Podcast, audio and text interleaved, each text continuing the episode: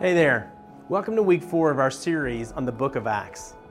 Now, I've loved reading through this book as we move through this series. I mean, these stories of the first church have made me realize the power of a movement. That when people believe in Jesus and take his assignment to heart, then the Word of God and faith begins to permeate the culture that they are in. Now, last week, Nathan told us that, that God can use even the worst day to bring about the best day that these painful moments and times of trouble can be inspiring to people to move even more and can help spread the gospel of Jesus. Now, this was the intent of Luke writing this book. He wanted people to be inspired, and he wanted to spread the eyewitness accounts of the first believers. Today, we are going to primarily be in chapter 10 of Acts, but before we get too far, I wanted to share with you the story of a guy named Saul.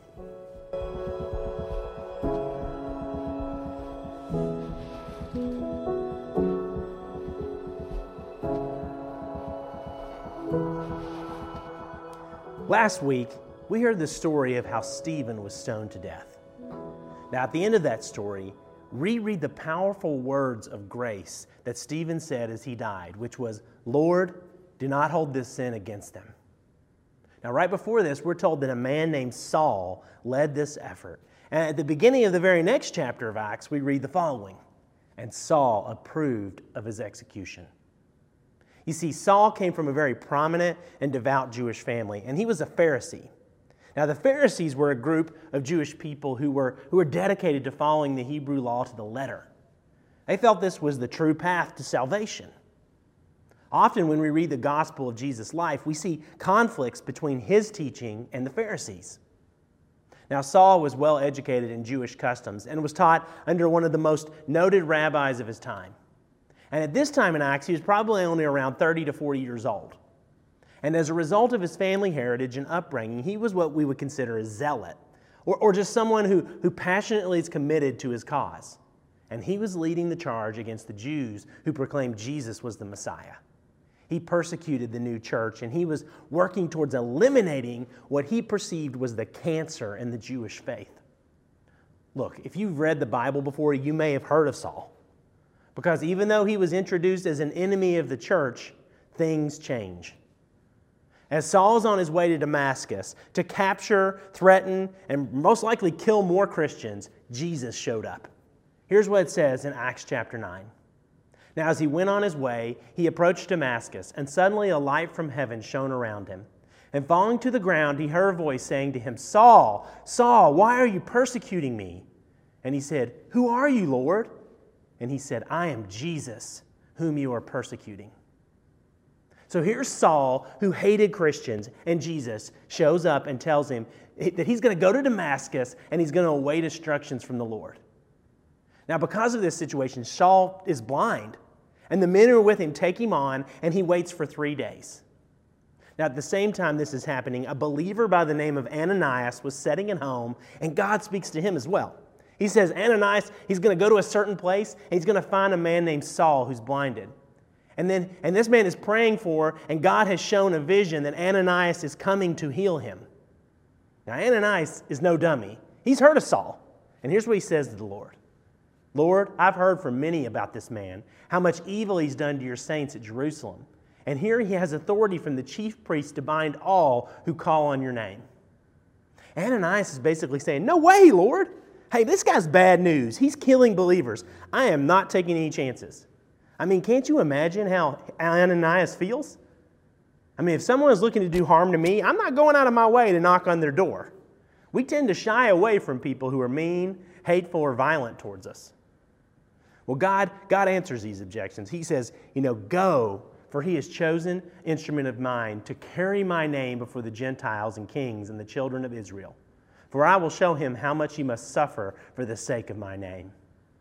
God said, Don't worry about it, Ananias. I got plans for Saul. Just do what I say and make it happen. And his, this sets up today's big idea, which is movements move when we follow God's vision. So Ananias concedes, and he goes and finds Saul, heals him as he was told. Then Saul was baptized and began to spend time with the disciples. Now, this is a great story, and it shows the power of Jesus. What is even more amazing is that Saul would later go by a more known name, Paul. Yes, this is the Paul who wrote much of what we call the New Testament. He is the apostle of Jesus who helped found many of the churches in Philippi, Ephesus, Galatia, Corinth, Colossae, Thessalonica, and Rome. The letters he wrote to these churches and to his students and friends have become some of the powerful scripture that continues to show us God's will and the path to full life.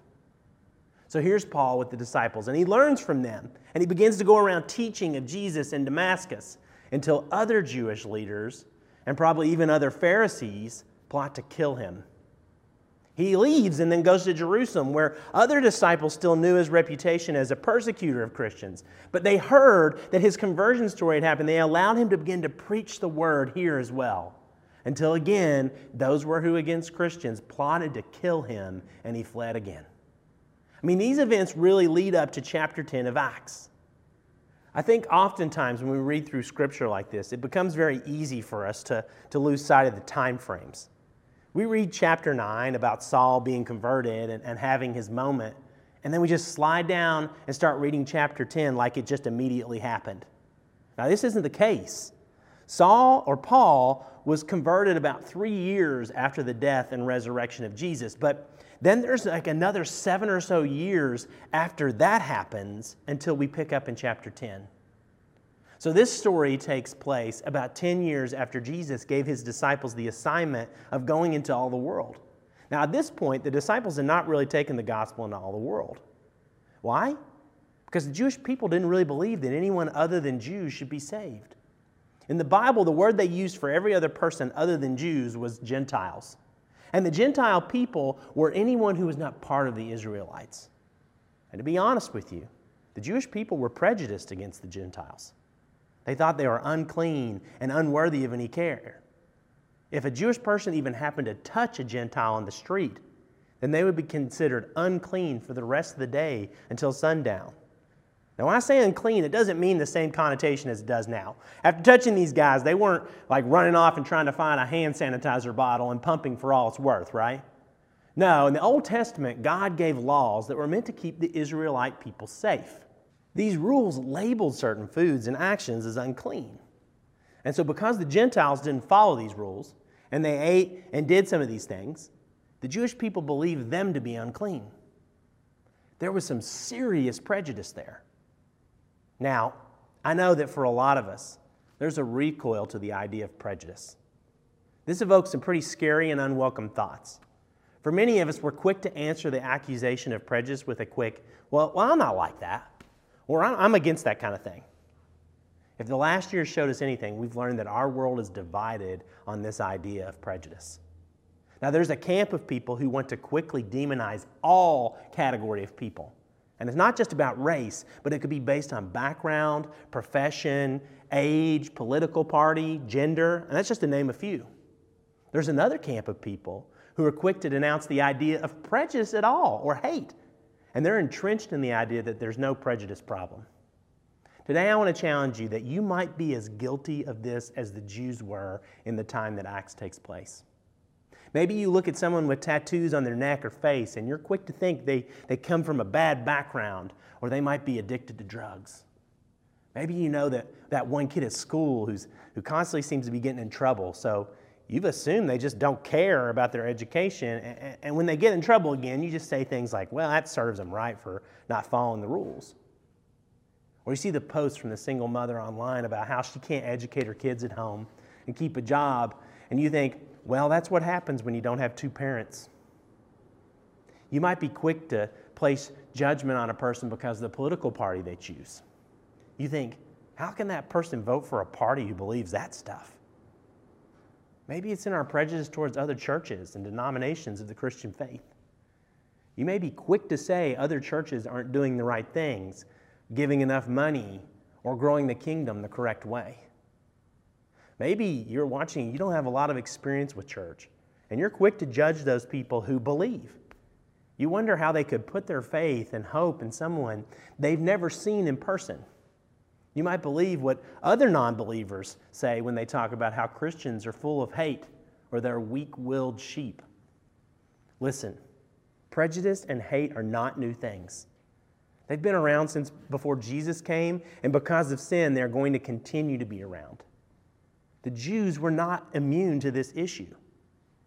Even those men who were closest to Jesus, the men who were there when he gave the assignment to go into all nations, struggled with letting their prejudice stand in the way. Remember, movements move when we follow God's vision. We heard last week that the persecution the disciples had been experiencing was causing them to take action, but it still wasn't the full movement God wanted. While they were preaching the gospel, it was only nearby to people who were like them. They were standing still yet again. So, for 10 years, the Gentiles, who I mentioned above, or anyone other than Jews, didn't have the gospel of Jesus Christ. And this was not the plan God had for his love. He wanted the Gentiles to be brought into relationship with him as much as he did the Jews. And the story we're about to cover is going to tell us how this movement kept moving. Now, Acts 10 starts like this At Caesarea, there was a man named Cornelius, a centurion of what was known as the Italian cohort, a devout man who feared God with all his household, gave alms generously to the people, and prayed continually to God. Now, the Roman legions had approximately 6,000 men, and then they had their companies, which would be equivalent to our battalions, which were about 600 men, because there were 10 companies in a legion. And then the companies were divided down, and over 100 men, there was an officer equivalent to a master sergeant who was called a centurion because he was over 100 men. And so this was Cornelius. Now, centurions had many good qualities. They had great courage and bravery, they were commendable men. Above all else, they were highly disciplined. These guys were respected and powerful and probably seemed like they had it all together. Now, some of the Greeks and Romans, they were tired of these multiple gods that were being worshiped, and, and they really appreciated the Jewish approach to God. So they had placed their faith in the idea of a one true God.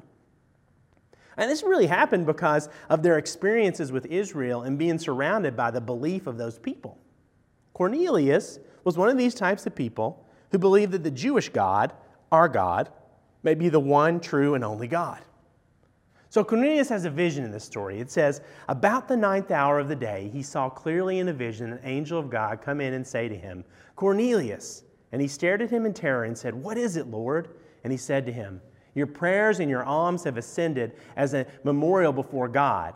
And now send men to Joppa and bring one Simon who is called Peter. So God sends an angel to Cornelius and tells him to send some of his men to collect Peter. Now, it's amazing when we read this story that we don't wonder why didn't the angel just witness to Cornelius, right? So God, why does God tell him to send for man, to send for Peter? Why not just have this amazing, powerful angel do all the work? Because the angel's assignment wasn't to spread the gospel. This is the assignment of the disciples and all of us. See, God has the power to send angels to do his work, but this is a reminder to all of it that this is not his divine plan. His plan is that all of us be witnesses. Because here's the truth while an angel is powerful and amazing, God would rather our experiences, our faults, our history, and our redemption be the true witness to the power of Christ. We're flawed and beautiful, and God wants that to be the true evidence of His grace. He wants us to use our shared experience to help us move together. Now, the next day, Peter's staying with a friend, and, he goes up on the housetop to pray. So, Peter's up there, and he starts getting hungry. I think we can all relate to that. You go out to do something, you're trying to focus on it, and then your belly starts grumbling. So he's hungry, and at this moment, he has a vision. Here's what it says He fell into a trance and saw the heavens opened and something like a great sheet descending, being let down by its four corners upon the earth. In it were all kinds of animals and reptiles and birds of the air. And there came a voice to him Rise, Peter, kill and eat. But Peter said, By no means, Lord for I've never eaten anything that is common or unclean. And the voice came to him again a second time What God has made clean, do not call common. You see, this vision is addressing an issue that Peter had as a devout Jew. He was not permitted to eat certain foods because they were considered unclean. Remember, those were the foods we previously talked about as foods that was not fit for, for a Jew to eat. God is basically pointing to Peter to say that God has made all things and he can make all things clean. Now, if you like literature or movies, you would love this idea because it's strong foreshadowing. This is foreshadowing to what is about to happen with Peter and Cornelius. At this point in the story, the three men Cornelius sent for Peter show up, and the Holy Spirit again speaks to Peter and tells him to go with them. Now, when he enters the home of the centurion, a bunch of people start gathering. And then Peter acknowledges that, that what's happening right now would probably be pretty unacceptable in Jewish custom. Here's what it says, picking up in verse 28. You yourselves know how unlawful it is for a Jew to associate with or to visit anyone of another nation. But God has shown me that I should not call any person common or unclean. So when I was sent for, I came without objection. I asked then why you sent for me. Peter ends this section by asking Cornelius, Why did you send for me? And so he shares with Peter the vision that he had. Now, at this point, Peter realizes that God has made this happen. He's pushing Peter to complete the assignment. Peter had been standing still for a long time, and now he realizes that God's vision was far bigger than anything he could have imagined. Remember, the big idea today is movements move when we follow God's vision. Peter's coming to terms with the fact that God has not called him to one set of people. The vision about the food was God's way of showing Peter that Jesus made all things clean. Picking up in verse 34, Peter says, Truly, I understand that God shows no partiality, but in every nation, anyone who fears him and does what is right is acceptable to him. Peter knows that this is about expanding our circles of impact. Just like he was called to preach to all people, we have a duty as well to use our talents in our work, home, community, or just throughout the world to spread the good news of Jesus. We have to be praying for souls. It's our job. He goes on to talk about Jesus and his death and the resurrection. And then in verse 43, we read, Everyone who believes in him receives forgiveness of sins through his name. There it is. Peter says it, and we need to hear it. Everyone who believes in Jesus will receive forgiveness. For 10 years, the movement was only half moving. Now the movement was actually going at the pace God had always intended. It was time to expand their circles of impact. Where have you seen or heard something you believe God wanted you to do, but you didn't? Just like Peter and the other Christians, you may be struggling with acting because of your prejudice and fear. Maybe you've been called to talk to a friend, but you're afraid it might mean they won't talk to you anymore.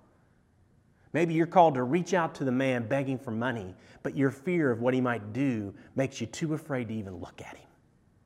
You might be called to serve women who are considering ending a pregnancy, but your judgment of their choices makes you struggle to show them real love.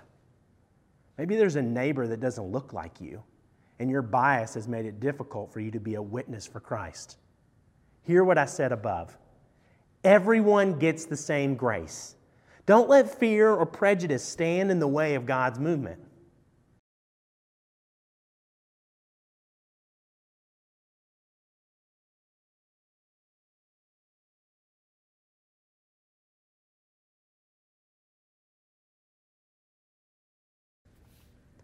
Today, we see two stories with four different characters.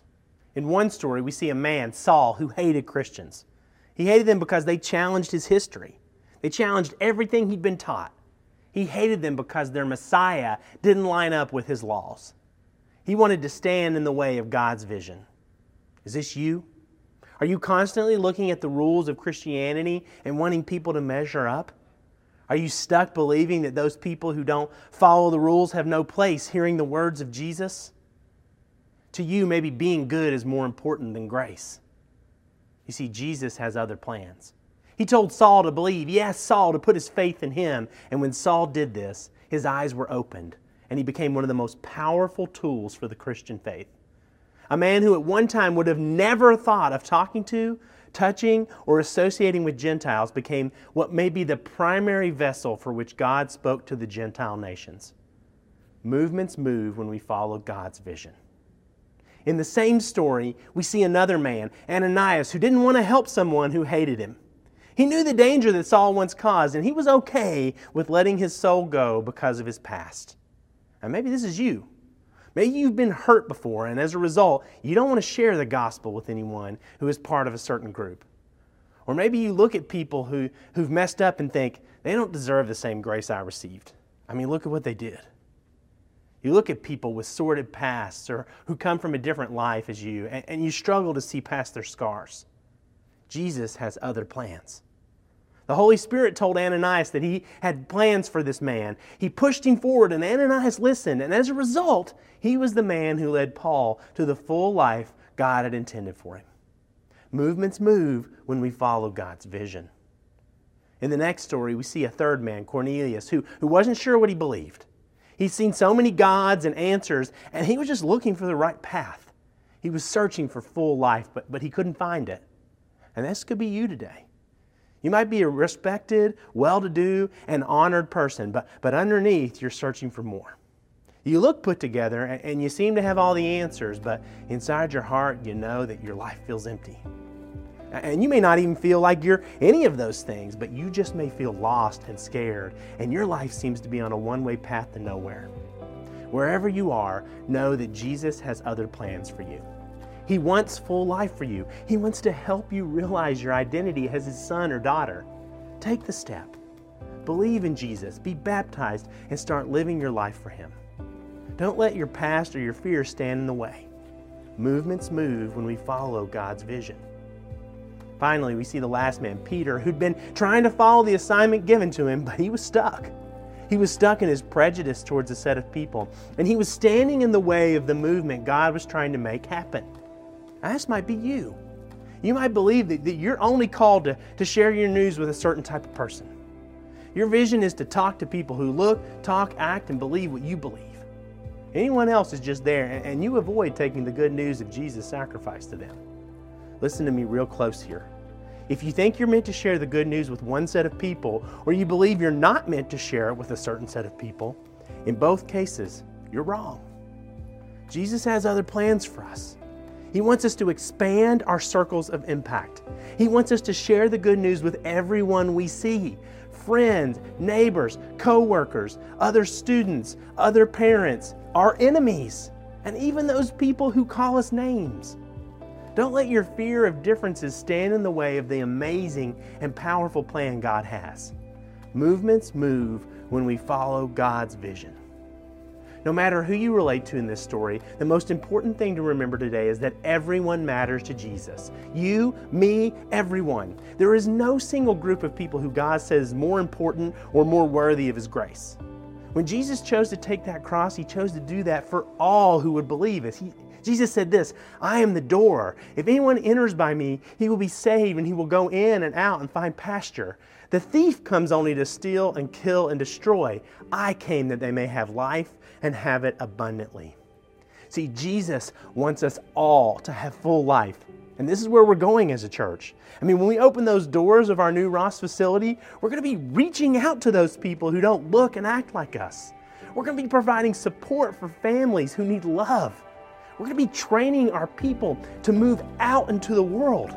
But even more important, White Oak, as a whole, both campuses should be realizing that our full life is not happening because we walk in these doors. Now, Jesus opened the door for all of us and it's been left open for each of us to enter. But for us to do this, for us to become part of the movement we started 2,000 years ago, we are challenged to move. Together, we can expand our circles of impact and take the vision of God out into the whole world.